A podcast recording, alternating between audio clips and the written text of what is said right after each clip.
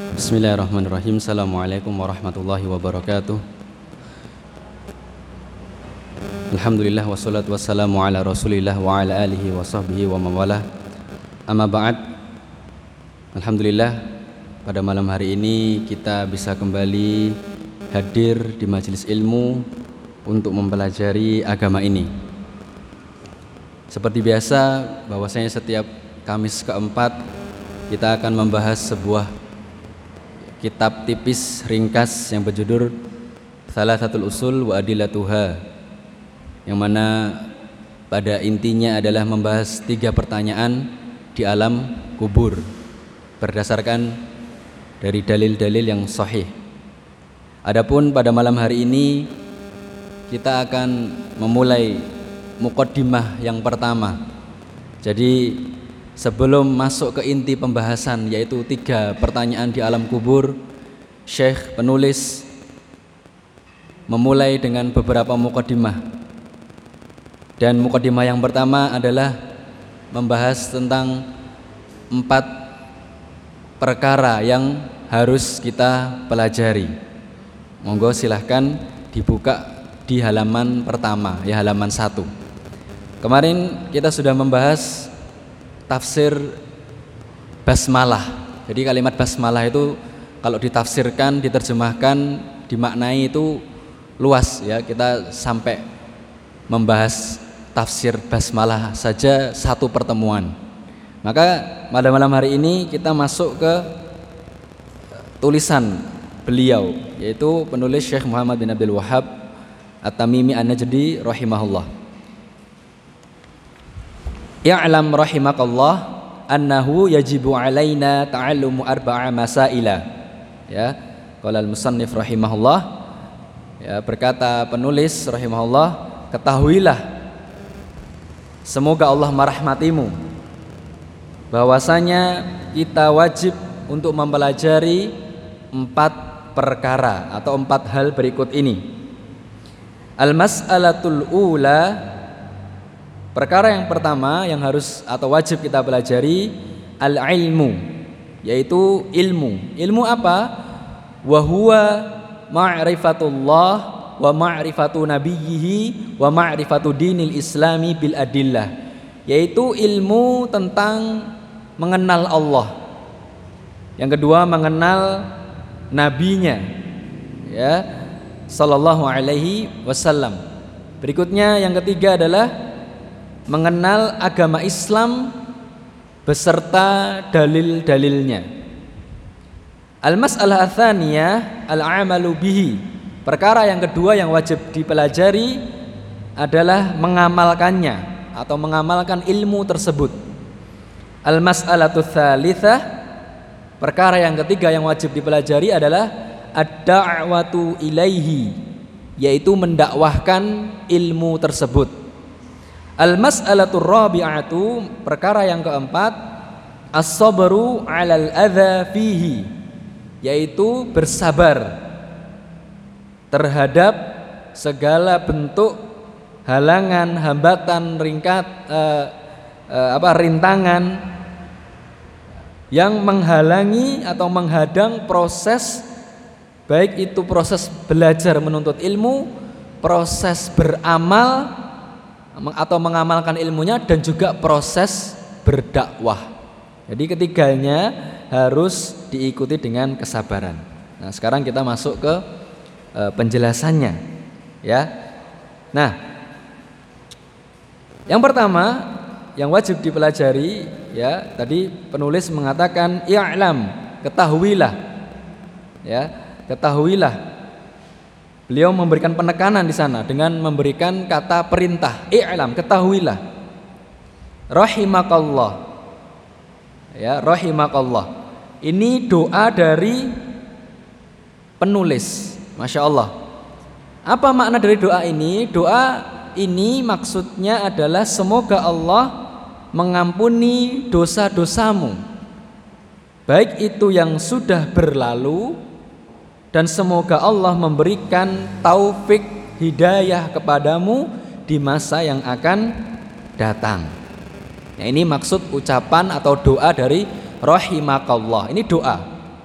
Jadi penulis menyisipkan doa dan ini menunjukkan perhatian serta kecintaan beliau Syekh penulis kepada orang yang membaca karya tulis beliau. Ya, beliau memperhatikan dan mencintai. Buktinya apa? Beliau mendoakan. Dan juga ini menunjukkan keinginan beliau supaya orang yang membaca tulisan beliau ini mendapatkan kebaikan ya didoakan rahimakallah semoga Allah merahmatimu dan beginilah seharusnya sifat seorang dai ilallah ya orang yang berdakwah mengajak kepada Allah seharusnya seperti ini ya sering mendoakan kebaikan ya jangan ketika kita menyampaikan sesuatu kemudian ditolak malah ya mengata-ngatain ya yang tidak baik. Ini bukan sikap atau sifat yang seharusnya dimiliki oleh seorang yang berdakwah di jalan Allah. Seharusnya dia sering mendoakan orang yang dia dakwahi, ya mendoakan kebaikan. Ya, ini contohnya Syekh di sini. Beliau mendoakan kebaikan. Nah, inilah yang perlu kita teladani dari penulis rahimahullah bahwasanya beliau selalu atau senantiasa mendoakan kebaikan kepada orang yang beliau dakwahi. Jadi ketika kita menasehati seseorang atau mengajak seseorang kemudian kok respon atau tanggapannya tidak baik atau bahkan ditolak kita jangan terpancing emosi ya kita sabar dan kalau perlu kita doakan semoga orang tersebut ya diberikan hidayah dan taufik oleh Allah. Kemudian perkataan penulis annahu yajibu alaina ta'allumu arba'a masail bahwasanya wajib ya wajib. Di sini penulis mengatakan wajib, yajibu alaina. Wajib. Ya, apa yang wajib itu? Bahwasanya kita harus mempelajari empat perkara. Nah, wajib di sini adalah wajib baik itu laki-laki maupun perempuan. Ya, semuanya wajib, tidak ada perbedaan antara laki-laki maupun perempuan. Kedua-duanya wajib. Ya, karena ini perintahnya umum. Nah, apa yang wajib tadi yaitu mempelajari empat perkara. Apa saja tadi? Kita sudah sebutkan secara ringkas di awal yang pertama adalah kewajiban berilmu. Ya, kewajiban berilmu. Ilmu artinya adalah kita mengetahui kebenaran berdasarkan petunjuk. Ya, ini yang disebut dengan ilmu, yaitu kita mengetahui kebenaran berdasarkan petunjuk. Kalau di dalam Islam petunjuk tentu berdasarkan Al-Qur'an dan hadis Nabi Shallallahu Alaihi Wasallam. Dan itu kebenaran, karena ada orang yang dia menyampaikan ayat, menyampaikan hadis, tapi tidak benar, ya, tidak benar pemahamannya. Maka itu bukan ilmu, meskipun dia banyak menyampaikan ayat-ayat dan hadis-hadis, tapi kalau yang dia pahami itu keliru, tidak benar, maka itu bukan ilmu. Makanya di sini definisi dari ilmu adalah mengetahui kebenaran berdasarkan petunjuk. Nah, dan di dalam pembahasan para ulama ketika disebutkan ilmu secara umum tidak ada penyebutan embel-embel tertentu atau kata yang mengikuti ilmu disebutkan ilmu begitu saja maka maksudnya adalah ilmu syar'i. Nah, jadi kalau kita menemukan pembahasan di kitab-kitab para ulama yang menyebutkan ilmu, maka maksudnya di situ adalah ilmu syar'i atau ilmu agama. Kecuali ada embel-embelnya, misalnya uh, ilmu ilmu tibbi atau ilmu kedokteran atau misalnya ilmu riyadhiyat Berarti itu ilmu matematika. Nah, ini berarti khusus dan spesifik. Tapi kalau disebutkan ilmu saja, tanpa ada tambahan atau embel-embel yang lain, maka maksudnya adalah ilmu syar'i. Yaitu ilmu tentang perkara agama yang wajib diketahui oleh orang yang mukallaf. Mukallaf yaitu adalah orang yang sudah dikenai beban syariat. Ya, seperti itu. Dan menuntut ilmu ini wajib. Kenapa kok Syekh mengatakan berilmu atau belajar menuntut ilmu itu wajib. Karena berdasarkan dari sabda Nabi Shallallahu Alaihi Wasallam, tolabul ilmi faridatun ala kulli muslimin. Menuntut ilmu atau mempelajari ilmu, ilmu agama ya maksudnya, itu adalah kewajiban bagi setiap muslim. Ya, kewajiban faridatun, kewajiban ya maka Syekh ini menyebutkan kewajiban yang pertama menuntut ilmu berdasarkan dalil ya tidak sembarangan. Ya hadis ini sahih disahihkan oleh Syekh Al Albani dan diriwayatkan oleh Al Imam Ibnu Majah. Nah hukum menuntut ilmu agama itu ada dua. Yang pertama wajib ain atau fardu ain. Yang kedua fardu kifayah atau wajib kifayah. Jadi menuntut ilmu agama itu ada dua. Ya, hukumnya ada dua. Yang pertama fardu ain atau wajib ain. Yang kedua adalah fardu kifayah atau wajib kifayah. Yang wajib ain itu adalah ilmu yang harus dipelajari agar agama seseorang itu tegak berdiri yaitu ilmu yang membahas tentang akidah ibadah ya tata cara ibadah.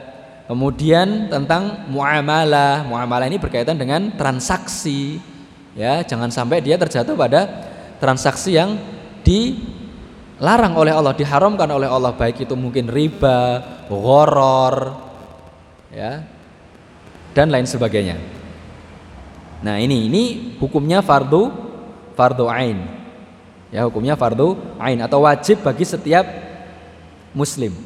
Al Imam Ahmad rahimahullah pernah ditanya ya kemudian beliau mengatakan yajibu ayat luba minal ilmi ma yaqumu bihi dinuhu Wajib bagi seseorang untuk mempelajari agama atau menuntut ilmu yang mana ilmu tersebut berguna atau bermanfaat untuk menegakkan agamanya supaya agamanya tegak berdiri. Qilalahu kemudian beliau ditanya, "Mithlu ayyi syai'in?" Seperti apa contohnya? Ya, ilmu yang bagaimana toh yang membuat agama seseorang itu tegak berdiri yang wajib dipelajari? Qala kemudian beliau menjawab, "Alladzi la yasa'uhu jahluhu salatuhu wa siyamuhu wa nahwi dzalika." Ya, wa nahwa dzalika. Beliau menjawab yang dimaksud adalah ilmu yang harus diketahui oleh seorang hamba dan dia tidak boleh uh, jahil atau tidak boleh bodoh. Dia harus paham. Seperti apa? Ilmu tentang sholat. Dia harus paham ilmunya. Nggak boleh dia itu nggak paham ilmu tentang sholat, fikih sholat, bagaimana tata cara sholat. Ini dia harus paham. Kemudian tentang puasa, ini wajib. Setiap orang wajib paham, wajib mengerti, wajib memahami ya tidak boleh dia tidak paham ya kenapa karena kalau dia tidak paham tentang ilmu tersebut dia akan terjatuh kepada perbuatan yang meninggalkan kewajiban dan bahkan bisa jadi melakukan hal yang dilarang atau diharamkan. Ya itu yang pertama. Tadi wajib ain fardu ain. Yang kedua fardu kifayah atau wajib kifayah. Ini adalah ilmu yang tidak wajib dipelajari oleh setiap orang akan tetapi dia wajib mempelajarinya kalau tidak ada sama sekali orang yang mempelajarinya. Maksudnya gimana? Maksudnya adalah kalau sudah ada orang yang mempelajarinya, maka yang lain tidak wajib. Ya. Contoh. Contohnya adalah ilmu tentang cabang-cabang permasalahan fikih. Ya, fikih ini kan luas sekali. Ya. Contohnya misalnya mempelajari Eh, cabang-cabang ilmu fikih. Maka ini tidak wajib semua orang harus mengetahuinya. Perbedaan pendapat di antara ulama ini tidak wajib setiap orang paham. Cukup sebagian orang kalau ada yang sudah mempelajarinya, ya sudah, yang lain tidak wajib. Ya. Nah, ini tidak wajib diketahui oleh setiap muslim. Maka kalau ada yang sudah mempelajarinya, yang lain gugur. Gugur maksudnya adalah hukumnya menjadi sunnah alias mustahab atau dianjurkan, tidak lagi menjadi wajib. Termasuk juga mempelajari ilmu-ilmu dunia yang bisa digunakan untuk kemaslahatan kaum muslimin Contoh seperti ilmu teknologi, kedokteran, teknik, ya, arsitektur dan lain sebagainya yang termasuk ilmu-ilmu duniawi yang mana ini bisa bermanfaat bagi umat Islam, kaum muslimin, maka hal ini hukumnya juga sunnah alias dianjurkan. Ya, tidak wajib. Kalau sudah ada yang mempelajarinya ya sudah, kita tidak wajib. Ya, seperti itu. Nah, beliau rahimahullah ya penulis mengatakan ilmu yang dimaksud adalah apa tadi? Yang pertama ma'rifatullah, mengenal Allah, ya. ya. Itu adalah ilmu yang beliau maksud. Karena kita tadi sudah sampaikan bahwasanya kalau ada kata-kata ilmu secara umum maka maksudnya adalah ilmu syar'i. Nah, ilmu syar'i yang wajib itu apa? Yang pertama, mengenal Allah, ma'rifatullah. Kita harus mengenal Allah. Kita tahu ya peribahasa tak kenal maka tak sayang. Nah, bagaimana kita bisa merasakan lezatnya dan nikmatnya beribadah kalau kita tidak mengenal Allah? Ya, kalau kita sudah mengenal Allah akan muncul rasa cinta kita kepada Allah sehingga apa pun yang Allah perintahkan kita akan langsung mengerjakan tanpa mikir-mikir lagi. Begitu pula ketika ada sesuatu yang Allah larang, Allah haramkan, kita nggak usah mikir-mikir lagi, langsung kita tinggalkan. Karena kita sudah apa? Memiliki rasa cinta kepada Allah Rabbul Alamin. Yang namanya cinta itu kan akan melakukan apa pun yang diperintahkan kan? Kalau kita sudah mencintai sesuatu. Nah, itu. Nah, contoh ya kita sebagai orang tua mencintai anak kita ya kita berusaha semaksimal mungkin bagaimana untuk mewujudkan keinginan anak kita anak kita pengen sekolah yang di tempat yang baik ya kita berusaha maka begitu pula ketika kita memiliki rasa cinta kepada Allah maka kita akan berusaha semaksimal mungkin bagaimana kita memenuhi perintah-perintah dari Allah dan kita juga menjauhi segala apa yang Allah benci dan Allah larang. Nah, ini ini ilmu. Yang kedua adalah mengenal apa? Mengenal nabinya, ma'rifatu nabiyihi. Kita mengenal namanya. Ya, nama-nama Rasulullah itu ada banyak. Ya, disebutkan dalam sebuah hadis ada lima. Ya, beliau adalah Ahmad, Muhammad. Ya, kemudian mahi. Mahi itu artinya menghapuskan, menghapuskan kesyirikan. Kemudian nama beliau yang lain adalah Al-Hashir. Al-Hashir adalah yang mengumpulkan. Artinya manusia nanti pada saat eh, apa di akhirat atau di hari kiamat nanti di padang mahsyar semuanya berkumpul meminta syafaat kepada Rasulullah Shallallahu Alaihi Wasallam dan kemudian di antara nama beliau juga adalah Al Aqib Artinya adalah tidak ada nabi lagi setelah beliau. Artinya adalah beliau penutup para nabi. Ini adalah nama-nama beliau. Kita harus tahu. Kemudian kunyah atau julukan beliau Abdul Qasim. Ini julukan beliau. Kita harus mengenal nama-nama beliau. Ya, tidak cukup hanya tahu oh namanya adalah Muhammad. Beliau memiliki nama-nama yang lain, ya. Kemudian nasabnya, ya nasabnya, garis keturunannya ya. Kita harus tahu, kita harus paham bahwasannya beliau Shallallahu alaihi wasallam itu adalah keturunan dari Nabi Ismail dan Nabi Ibrahim alaihi wassalam. Ya, beliau keturunan Nabi. Ya. Jadi nasabnya ini nasab yang mulia. Kemudian kita juga mengenal tujuan beliau diutus itu untuk apa toh? Kemudian beliau hidupnya di mana? Ya, Kemudian proses turunnya wahyu. Kemudian kita mengenal juga dakwah beliau, apa yang beliau dakwahkan, dakwah tauhid. Ya, 13 tahun di Mekah isinya cuma dakwah tauhid. Ya. Kemudian bagaimana sejarah kehidupan beliau? Ya, kita mengenal dengan sirah nabawiyah.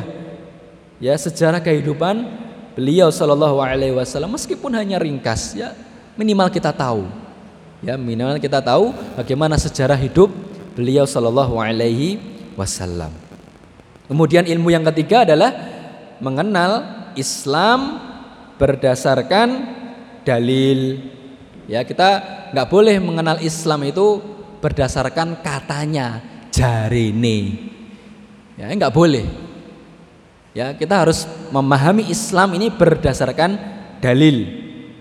Bukan sekedar ikut-ikutan alias taklid nggak boleh ya kita harus mengerjakan atau meyakini sesuatu di dalam Islam atau di dalam agama ini berdasarkan ilmu alias berdasarkan dalil ya. Bagaimana dengan perkataan para ulama? Perkataan para ulama itu bisa benar bisa salah. Kita mengikuti perkataan para ulama kalau sesuai dengan dalil. Adapun kalau bertentangan dengan dalil, ya kita tidak mengikuti perkataan ulama. Ya, jadi perkataan ulama itu bukan dalil, tetapi perkataan ulama adalah untuk menjelaskan dalil, tetapi bukan dalil. Ya ini harus didudukkan sesuai porsinya, ya sesuai dengan ya memang kedudukannya seperti itu. Ucapan ulama itu bukan seperti ucapan Nabi yang merupakan dalil, bukan. Maka jangan sampai menganggap ucapan ulama itu pasti benar. Ya. Karena ucapan ulama bukan dalil, tetapi ucapan ulama itu adalah untuk menjelaskan dalil. Nah, ini kita harus pahami. Kemudian ya, setelah kita berilmu apa? Ber beramal. Ya. Oh, tadi ini ini kelewatan ya. Mohon maaf, afwan. Tadi kita mengenal Islam berdasarkan dalil ya. Maksudnya mengenal Islam ini mengenal Islam secara umum dan mengenal Islam secara khusus. Apa maksudnya Islam secara umum? Islam secara umum maksudnya adalah ibadatullahi wahdahu la syarikalah. Wa hadza dinul anbiya'i umuman. Yang dimaksud dengan mengenal Islam secara umum, apa tuh yang dimaksud Islam secara umum? Islam secara umum adalah mempersembahkan ibadah hanya kepada Allah saja dan tidak mempersekutukannya dengan suatu apa pun alias tidak berbuat syirik. Dan ini merupakan agama para nabi secara umum mulai sejak dari zamannya Nabi Nabi Adam. Nabi Adam itu Islam, Islam juga. Tapi Islam secara umum yaitu apa? Beribadah hanya kepada Allah dan tidak mempersekutukan Allah dengan suatu apa pun. Itu Islam secara umum. Ya, jadi semua para nabi itu agamanya Islam. Ya meskipun kitabnya berbeda-beda, ada yang ya Zabur, Taurat, Injil, dan ada yang Al-Qur'an. Tapi semuanya agamanya Islam. Ini Islam secara umum. Adapun Islam secara khusus Ya, yang dimaksud adalah ad-dinul ladzi ba'atsallahu nabiyahu Muhammad sallallahu alaihi wasallam bihi wa ja'alahu khatimatal adyan la yuqbalu min ahadin dinun siwahu. Yang dimaksud Islam secara khusus adalah agama yang mana Allah mengutus nabinya Muhammad sallallahu alaihi wasallam dengan membawa ajaran agama tersebut dan Allah menjadikannya sebagai penutup dari agama-agama yang ada dan Allah juga tidak akan menerima dari seorang pun agama selain Islam. Nah, inilah yang dimaksud Islam secara khusus yaitu Islam yang dibawa oleh Nabi Muhammad sallallahu alaihi wasallam. Ya, yang mana dengan ajaran agama tersebutlah Allah mengutus beliau dan Allah tidak akan menerima agama lain selain agama Islam yang dibawa oleh Rasulullah Shallallahu Alaihi Wasallam bukan Islam yang dimodifikasi ya. Jadi yang diterima oleh Allah itu hanya Islam yang murni Islam yang dibawa oleh Rasulullah Shallallahu Alaihi wasallam. Hati-hati ya Islam nggak ada Islam Arab, Islam Indonesia, nggak ada. Islam Jawa, Islam Sunda, nggak ada. Islam ya Islam. Ya. Dan yang diterima oleh Allah adalah Islam yang dibawa oleh Rasulullah Sallallahu alaihi wasallam.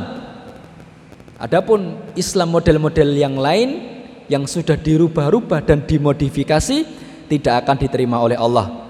Sebagaimana firman Allah, "Wa may yabtaghi ghairal islami dinan fala yuqbala minhu wa huwa fil akhirati minal khasirin."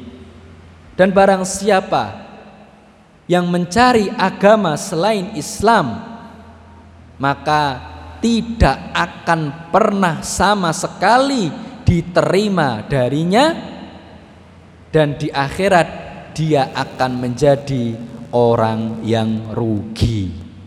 Rugi karena dia tidak mengikuti Islam yang benar, Islam yang murni.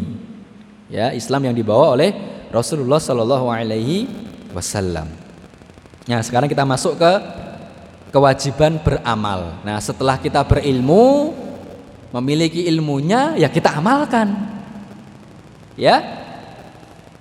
Karena ilmu tidak akan bermanfaat kalau tidak diamalkan. Ya. Dan seseorang itu tidaklah disebut sebagai orang yang alim, alim itu maksudnya orang yang berilmu sampai dia mau mengamalkan ilmunya. Makanya Al-Imam uh, Fudail bin Iyad rahimahullah salah seorang ulama dari generasi tabi'in beliau mengatakan la yazalul alim jahilan. Hatta ya'mala bi'ilmihi. Fa idza amila bihi sara aliman. Senantiasa ya seseorang yang berilmu itu dianggap bodoh. Ya orang yang disebut berilmu itu dianggap bodoh sampai dia mau mengamalkan ilmu yang dia miliki. Kalau dia sudah mengamalkan ilmu yang dia miliki, baru dia layak disebut sebagai orang yang alim atau orang yang berilmu. Ya. Nah, ini.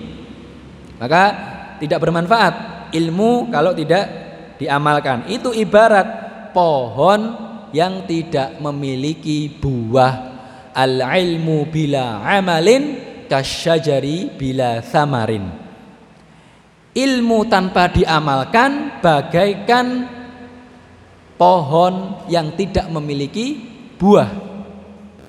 Ya tidak terlalu bermanfaat.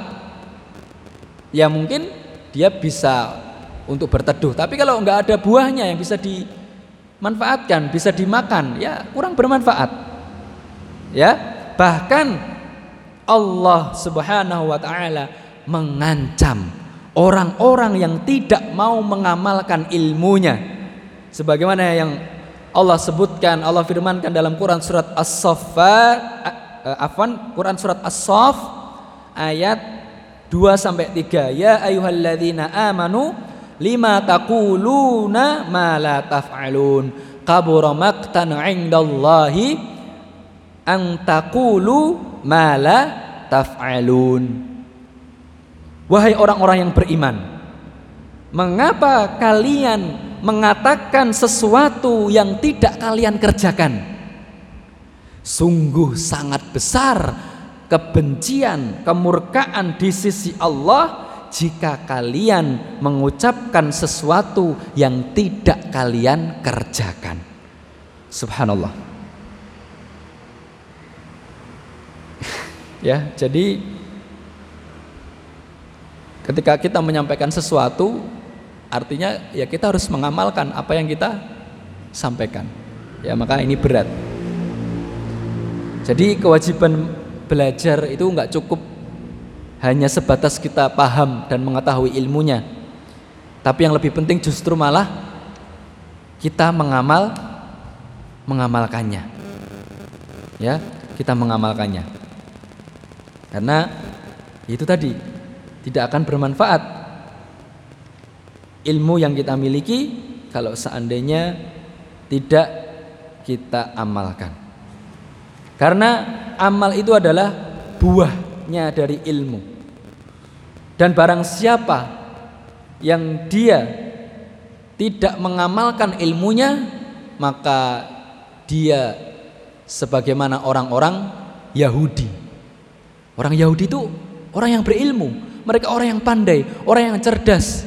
Mereka tahu bahwasanya Muhammad itu adalah Rasulullah Sallallahu Alaihi Wasallam, adalah seorang utusan Allah.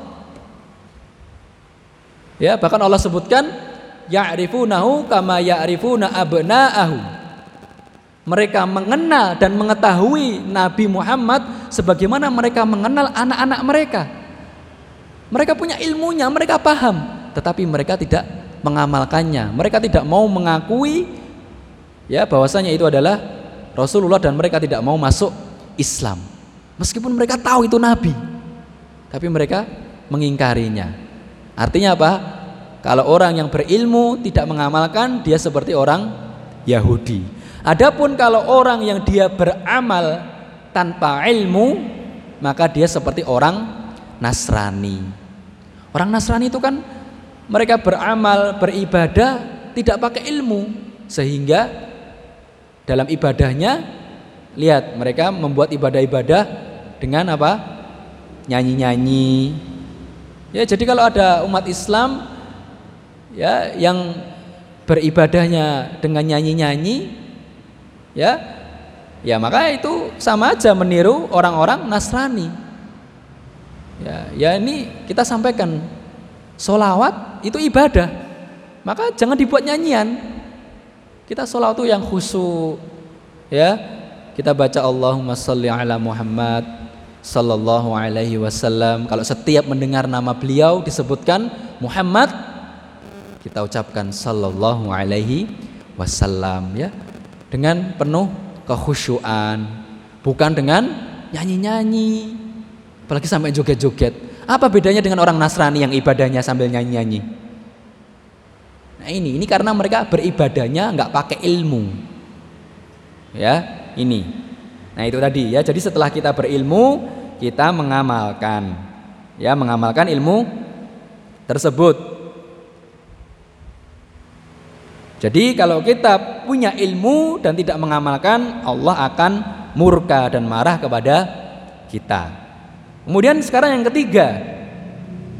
Yang ketiga, setelah tadi berilmu, kemudian mengamalkan ilmunya, nah setelah mengamalkan baru mendakwahkan.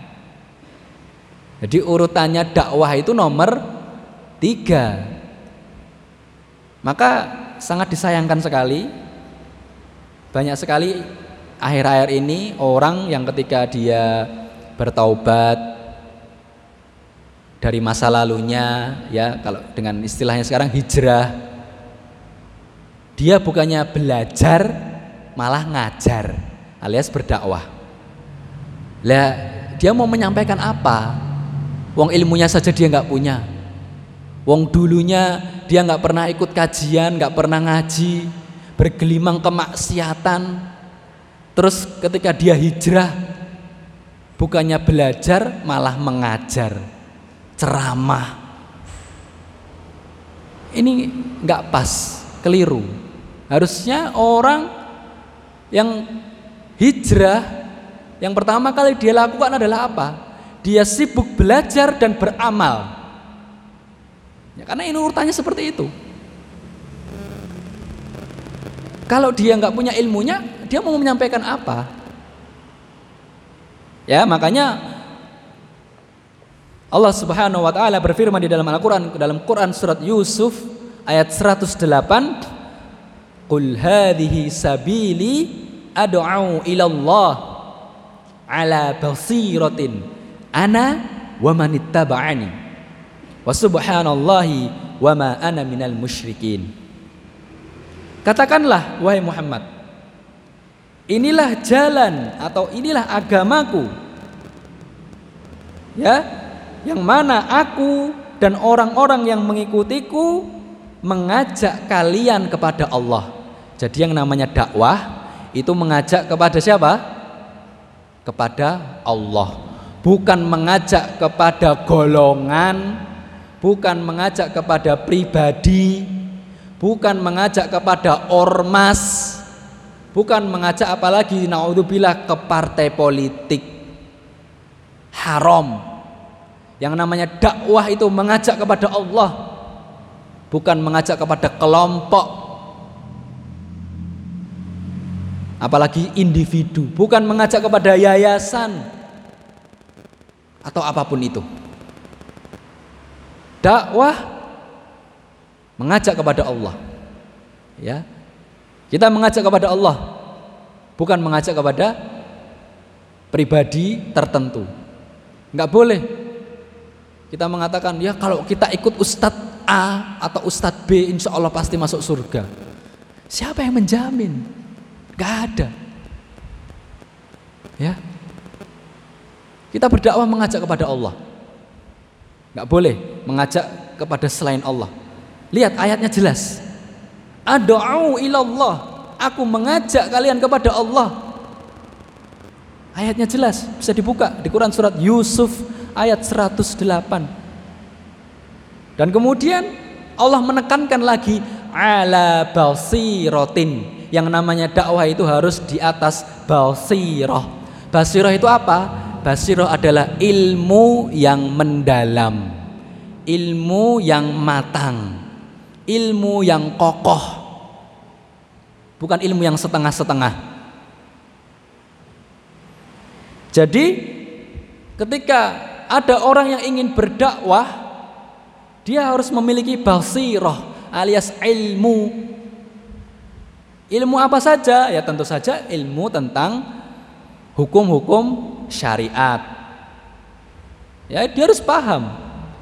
Kalau dia nggak paham tentang fikih, fikih toharoh, fikih sholat, terus ceramah. Nggak paham tentang halal haram, terus mengisi kajian lah. Apa yang disampaikan? Nanti jangan-jangan dia malah keliru Mending keliru buat dirinya sendiri. Lah kalau dia mengajak orang lain, dia nggak cuma sesat tapi bahkan menyesatkan orang lain. Bahaya. Dia ditanya, bagaimana ini hukumnya Ustadz? Boleh apa enggak? Nah, karena dia nggak punya ilmunya, dia berfatwa sembarangan, mengatakan, oh itu nggak apa-apa, itu boleh, padahal haram. Dosa dia, dosanya double lagi, dosa untuk dirinya sendiri, ya ditambah dosa orang yang dia sesatkan wah ngeri ya maka kita hati-hati jangan gampang-gampang ngomong dalam masalah agama. Hati-hati apalagi membahas masalah halal haram. Ini boleh atau tidak? Nggak boleh. Hati-hati. Harus kita harus punya basiroh ilmu. Ilmu yang matang yang kuat. Ya? Nah ini. Kemudian yang termasuk di dalam basiroh juga ketika ingin berdakwah setelah dia menguasai ilmu-ilmu syar'i, dia menguasai Al-Qur'an, hadis, ya, tafsir, fikih, dia juga harus paham bagaimana metode berdakwah. Karena banyak orang yang berdakwah itu mengikuti selera atau kemauan jamaahnya. Ini keliru. Oh jamaahnya pengennya bahasnya ini, ustadznya manut. Lah ini yang ustadz mana, yang murid mana? Lah kok gurunya diajari sama muridnya? Gimana? Gurunya itu harusnya yang mengarahkan. Ini sekarang kita belajar kitab ini dulu, yang dasar dulu, berikutnya kitab ini, ini urut. Karena dia guru. Dia paham bagaimana urutan-urutannya, apa saja yang harus dipelajari. Lah kalau ngikutin keinginan jamaahnya yo yang namanya jamaah pinginnya yo yang enak-enak doang. Contoh, misalnya contoh saja kalau yang anak-anak muda ini kalau kajian sukanya tema yang apa? Merah jambu. Merah jambu itu apa? Masalah cinta-cintaan. Wow, coba ya. Ini insya Allah banyak buktinya. Bapak-bapak dan ibu-ibu kalau memperhatikan ada tablik akbar atau kajian membahas di situ ada kok cinta, nikah muda, Bagaimana mencari jodoh? Mayoritas yang hadir remaja, anak-anak muda. Oh rame. Tapi giliran kajiannya bahas apa? Tauhid. Paling dihitung jari. Coba niki yang hadir saat ini, ini kan kita temanya tauhid. Enggak nyampe 20 toh. Enggak laku tema-tema seperti ini. Padahal justru inilah tema yang utama dan prioritas yang harus disampaikan oleh seorang dai. Makanya ya di sini Syekh Muhammad bin Saleh Al Utsaimin mengatakan selain dia harus paham tentang ilmu-ilmu syar'i, dia harus paham metode cara berdakwah. Bagaimana cara berdakwah? Yang pertama harus disampaikan adalah tentu saja tentang akidah. Memperbaiki dulu akidahnya, tauhidnya, ya nah ini. Ya tapi zaman sekarang ya gimana? Banyak ustadz-ustadz yang mengikuti keinginan atau permintaan jamaahnya. Takut nanti nggak diundang lagi. Nah ini gimana? Ya berarti dia nggak paham metode berdakwah karena dia berdakwahnya hanya mengikuti selera pasar kita bukan sedang jualan Subhanallah. Dakwah ini bukan jualan. Ya, mencari apa jamaah sebanyak-banyaknya itu barat kayak mencari pelanggan sebanyak-banyaknya. Subhanallah. Hina sekali dakwah kalau dianggap seperti itu. Ingat dakwah tadi apa? Mengajak kepada Allah. Ya. Nah, maka tidak layak. Ya, seperti itu ya. Kemudian yang ketiga, yang namanya dai tentu harus paham kondisi orang yang sedang didakwahi. Ya, dilihat dulu kondisinya, masyarakatnya seperti apa. Apa yang harus diperbaiki terlebih dahulu. Ya. Oh, kalau masih bergelimang kesyirikan ya didakwahi tauhid. Oh, kalau masyarakatnya ini oh nggak ada praktek kesyirikan kok. Nah, maka berarti materi yang disampaikan adalah materi bagaimana untuk mempertahankan tauhidnya supaya yang sudah aman ini nggak terus jatuh kepada kesyirikan, dijaga. Nah, seperti itu ya. Jadi harus paham juga kondisi orang yang didakwahi. Maka ini tidak hanya untuk dai, ustadz atau penceramah, termasuk semua kita. Ketika kita ingin menasehati seseorang, kita lihat dulu kondisinya. Ya. Saya ulangi. Ini dalam dakwah, konteksnya dakwah, tapi sama dengan ingin menasehati. Ketika kita ingin menasehati seseorang, kita harus tahu kondisi orang yang kita nasihati. Ya. Jangan contoh kita sudah belajar tauhid. Ada orang yang kebetulan apa? ngasih sajen di pohon. Ya, pohon yang di sebelah itu, pohon besar di kuburan itu. Ada yang orang ngasih sajen.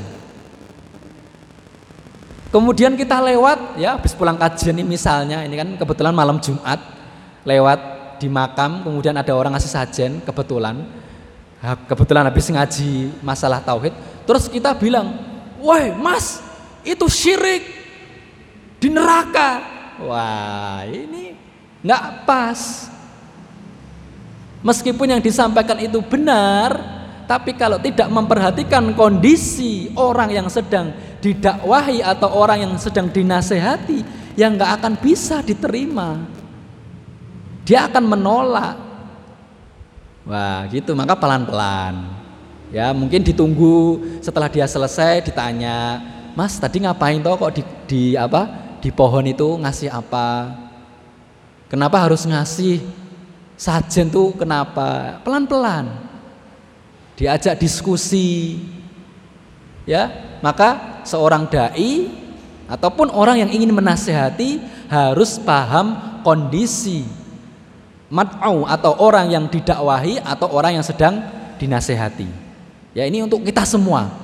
Tidak hanya khusus untuk para dai dan ustadz saja termasuk kita kalau ingin menasehati kita pakai aturan ya ilmunya tadi yang sudah dijelaskan oleh Syekh Muhammad bin Saleh Al-Utsaimin rahimahullah. Ya, kita harus paham ilmunya, ilmu syar'inya, kemudian yang kedua, kita paham metode atau caranya. Kemudian yang ketiga, kita paham kondisi orang yang kita nasihati atau kita dakwahi. Nah, ini dakwah. Nah, kita harus menyampaikan ilmu kita. Ya, nggak boleh kita menyembunyikan ilmu kita. Kita harus mendakwahkan Ketika kita sudah berilmu, sudah memiliki ilmu yang kuat, matang, kokoh dan kita mengamalkan ilmu kita, baru kita berdakwah. Kenapa? Yang pertama alasannya adalah supaya ilmunya bermanfaat untuk orang lain. Jadi ilmunya itu bermanfaat buat orang lain juga, nggak hanya bermanfaat untuk dirinya sendiri disampaikan. Kalau punya ilmu disampaikan. Ya. Nah, agar ilmu kita bermanfaat untuk orang orang lain, tidak hanya bermanfaat untuk diri sendiri. Yang kedua, kenapa kalau kita harus menyampaikan ilmu atau mendakwahkan ilmu ini? Karena ilmu ini adalah amanah. Ya, bukan seperti harta milik pribadi yang boleh disimpan sendiri dan manusia yang lain nggak boleh untuk merampasnya. Ya kalau harta benda nggak boleh orang lain tuh merampasnya. Tapi kalau ilmu boleh. Kita minta. Ya bahasanya itu kita memaksa orang untuk mengajari kita itu ya boleh tapi ya tentu maksanya dengan cara yang baik ya. Ya tidak pakai maksa kekerasan ya. Ya, seperti itu ya. Nah, E, kemudian yang ketiga, mengapa kok kita harus mendakwahkan ilmu ini? Karena manusia ini juga membutuhkan ilmu. Karena kebanyakan manusia itu bodoh. Lebih banyak orang yang nggak paham agama dibandingkan orang yang paham agama. Lihat saja ini di masjid sekarang ini. Saya mau tanya, kalau badai tanglet, niki kata apa segede, Bapak Ibu? Engkang rawuh yang hadir saat ini sedikit atau banyak? Sedikit ya. Banyak kosongnya ya. Masjid ini kelihatan banyak kosongnya. Artinya apa? Artinya banyak orang yang belum paham. Dia nggak paham tentang agama. Ya, maka kita kalau sudah paham, sudah punya ilmunya dan ilmu kita sudah matang, kita sampaikan, kita ajarkan. Kita sampaikan, kita dakwahkan kepada orang lain. karena mereka juga butuh ilmu. Kemudian yang keempat, bahwasanya dakwah ini merupakan amalan para nabi dan rasul dan juga para pengikut mereka. Jadi kalau kita berdakwah ini ini sebagaimana kita mengamalkan amalannya para nabi dan rasul. Subhanallah. Ya, tapi tentu kita nggak usah buru-buru. Ya, jangan sampai kita at-tasaddur qablat ta'ahul. Kita tampil ya sebelum waktunya atau sebelum menguasai. Maka sabar. Kita belajar dulu, belajar dan beramal. Kalau memang sudah layak, ya silahkan berdakwah, ya mengisi kajian, silahkan. Tapi kalau belum, sabar, ya sabar. Jangan sampai kita terburu-buru ingin tampil, tapi karena ilmunya nggak matang, akhirnya kita memutuskan atau berfatwa sesuatu dan itu ternyata keliru. Wah, dosanya berat. Karena dia nggak hanya menanggung dosanya pribadi, dia juga menanggung dosanya orang yang dia sesatkan. Ya ini mengerikan. Ya ini, maka inilah tadi kenapa kok kita harus mendakwahkan. Dan yang kelima, orang yang tidak mendakwahkan ilmunya padahal dia mampu, ini catatannya padahal dia mampu, ya dia memiliki ilmu tapi sengaja menyembunyikannya maka Allah akan mengikatnya dengan tali kekang yang terbuat dari api neraka. Sebagaimana sabda Nabi Shallallahu Alaihi Wasallam, "Man su'ila an ilmin fakatamahu aljamahullahu bilijamin min narin yaumal qiyamah." Barang siapa yang ditanya tentang suatu ilmu kemudian dia menyembunyikannya maka Allah akan mengikatnya dengan tali kekang yang terbuat dari api neraka nanti di hari kiamat. Ya. Subhanallah wal billah. Jangan sampai kalau kita memang paham, kita tahu misalnya kita sudah pernah ikut hadir di kajian, sudah pernah e, mengikuti penjelasannya ketika ada orang yang bertanya, ini hukumnya gimana? Ya kita sampaikan Oh dulu saya pernah ikut kajian ini hukumnya nggak boleh. Karena seperti ini seperti ini dalilnya ini. Sampaikan. Ya.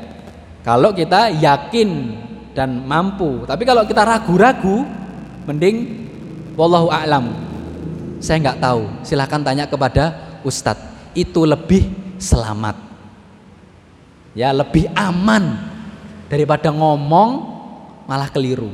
Dosa Ya, ini. Nah, maka itu tadi alasan-alasan mengapa kok kita harus mendakwahkan ilmu yang kita miliki. Ya, mendakwahkan ilmu yang kita miliki karena alasan-alasan tadi ada ada lima tadi. Ya, kemudian yang terakhir yang keempat kewajiban kita yang keempat tadi apa? Bersabar, ya kan? Bersabar terhadap segala rintangan, hambatan ya yang menghadang kita. Baik itu ketika kita sedang belajar menuntut ilmu ada orang yang menghalang-halangi kenapa sih ngaji terus? Nah, masa kajian terus-terusan ini ada orang yang sengaja menggembosi semangat kita. Wah, ada ya orang yang nyinyir ya apa? Nyinyir itu ya, komentar sinis ketika kita ya pergi ke kajian, woi, ustadz lewat, ada ulama. Kalau Bapak Ibu dikatakan demikian, kita amini saja. Ya, kita amin, amin gitu saja. Ya kan dia mendoakan ya kan, mendoakan kita jadi ulama ya. Nah, ini tidak usah ditanggapi. Ini. Nah, maka apa?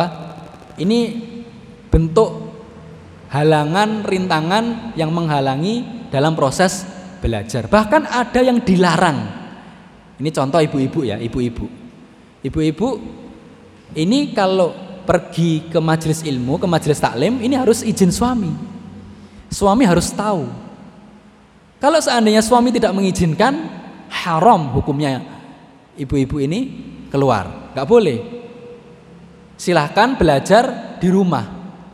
Ya, makanya sekarang kan apa banyak teknologi di antaranya sosial media ya maka kita termasuk saat ini pun kita siarkan secara langsung ya di sosial media baik itu ya entah itu Facebook Instagram ya atau mungkin nanti ada di YouTube nah, itu jadi harus izin suaminya karena keluar rumah nah, tapi ada juga ya memang suaminya ini nggak seneng istrinya ngaji. Semua apa sih ngaji-ngaji terus? Padahal sebenarnya ya e, di rumah ya tidak ada kewajiban ya sebenarnya ibu-ibu istrinya pun kalau di rumah dia nyantai gitu longgar mungkin anaknya sudah tidur gitu atau mungkin anaknya sudah berkeluarga semua tapi sengaja dihalang-halangi. Nah, maka ini bentuk rintangan. Kita bersabar. Ya, ini untuk ibu-ibu ya, untuk ibu-ibu. Ya kalau bapak-bapak ya bebas ya, keluar gitu saja nggak nggak masalah. Ya, tapi mungkin halangannya dari istri. Apa toh Pak? Ngaji terus, Bu aku dikancani nih omah ya, ditemenin. Nah, ini mulai ya dihalangi. Maka kita harus bersabar. Kita harus istiqomah. Jangan sampai goyah Nah ini bentuk halangan dan rintangan dalam menuntut ilmu atau hujan, hujan deras. Wah, wah, hujan ini, ya wis lah. Ya, seandainya kita tahu bagaimana perjuangan para ulama terdahulu dalam belajar untuk menuntut ilmu, pasti kita akan malu hari ini. Ya, baru hujan dikit, wah udan paling kok ya ustadz ra teko. Subhanallah ya. Zaman dahulu para ulama hanya ingin mencari hadis saja sampai apa? kencing darah dan nanah. Subhanallah. Perjuangan. Ya melewati padang pasir yang panas dan tandus, kehausan, tapi mereka tetap ya bersemangat dan melanjutkan perjalanannya karena mereka tahu keutamaan yang mereka cari yaitu ilmu. Nah ini, maka bersabar. Kemudian bersabar dalam beramal. Ya, pengen beramal ada saja halangannya. Ya. Pengen sedekah terus wah ketok iki omae butuh renovasi atau padahal ya sebenarnya renovasinya cuma ganti cat doang tidak renovasi yang ur urgent misalnya gentengnya bocor itu tapi cuma kayaknya catnya ini harus diganti deh. akhirnya sebenarnya bisa sedekah tapi dibuat untuk ngecat rumah ya ini halangan dan gangguan di dalam beramal ini setan ini begitu pula dalam dakwah akan ada yang menghalangi ya diusirlah didemolah Katanya, oh dakwahnya keras. Padahal kenapa kok dikatakan keras? Karena nggak sesuai dengan hawa nafsunya. Ustadznya menyampaikan ayat, menyampaikan hadis, ternyata yang dia lakukan selama ini nggak boleh semuanya. Ya dia marah, nggak terima. Terus menuduh ustadznya yang enggak enggak, katanya ustadznya radikal, keras, nggak toleran. Padahal kajiannya isinya cuma bahas ayat sama hadis. Subhanallah. Ini ujian dalam dakwah. Ya, maka kita lihat ada beberapa ustadz-ustadz kita yang ditolak dakwahnya. Bahkan ya bisa dilihat di YouTube ada. Ya, teriak-teriak di masjid. Sedang kajian seperti ini, ada orang demo teriak-teriak. Bubarkan kajiannya. Kemudian masuk ke masjid injak-injak karpet, nggak dicopot sendal dan sepatunya, subhanallah. Nah ini terjadi. Begitu pula dulu Ketika Rasulullah Shallallahu Alaihi Wasallam berdakwah pun juga mengalami hal yang sama. Dakwahnya ditolak. Bahkan ketika beliau berdakwah ke kota Taif, beliau dilempari batu sampai kaki beliau berdarah. Subhanallah. Maka apa yang kita alami hari ini tidaklah lebih berat dibandingkan apa yang dialami oleh Rasulullah Shallallahu Alaihi Wasallam. Kita sabar Makanya kewajiban yang keempat tadi apa? Sabar.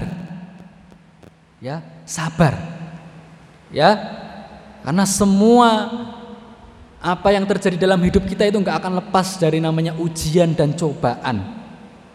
Ya, dan merupakan sunnatullah orang yang menyampaikan kebenaran pasti akan ada orang yang tidak suka bahkan orang yang menentang.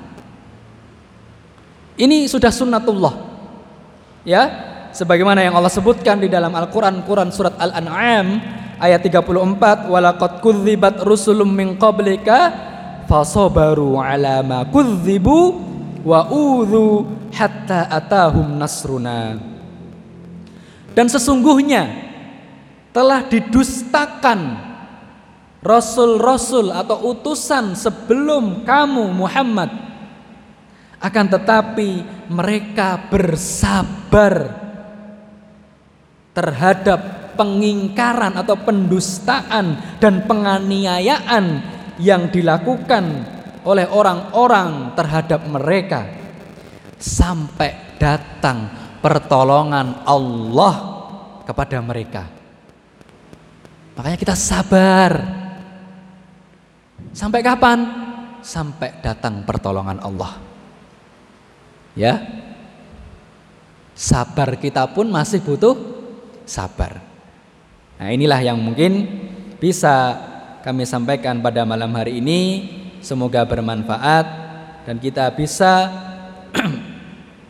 eh, mengamalkan apa yang sudah kita pelajari pada malam hari ini dan ilmu kita menjadi bermanfaat bukan hanya untuk diri kita sendiri tapi untuk orang lain juga dan kita juga bisa akhirnya nanti mendakwahkannya dan Allah semoga beri kepada kita kesabaran dalam menjalankan ketiganya. Baik itu dalam belajar Allah berikan kita kesabaran dalam belajar Allah berikan kita kesabaran dalam beramal dan Allah berikan kita kesabaran di dalam berdakwah. Hadza wallahu taala a'lam. Wa sallallahu wasallam ala nabiyyina Muhammad wa ala alihi wa sahbihi wasallam subhanakallahumma wa bihamdika. Asyhadu an la ilaha illa anta. Astaghfiruka wa atubu ilaik. Allahumma anfa'na bima 'allamtana wa 'allimna ma yanfa'una wa zidna ilman. Wa akhiru da'wana anil hamdulillahi rabbil alamin. Wassalamu alaikum warahmatullahi wabarakatuh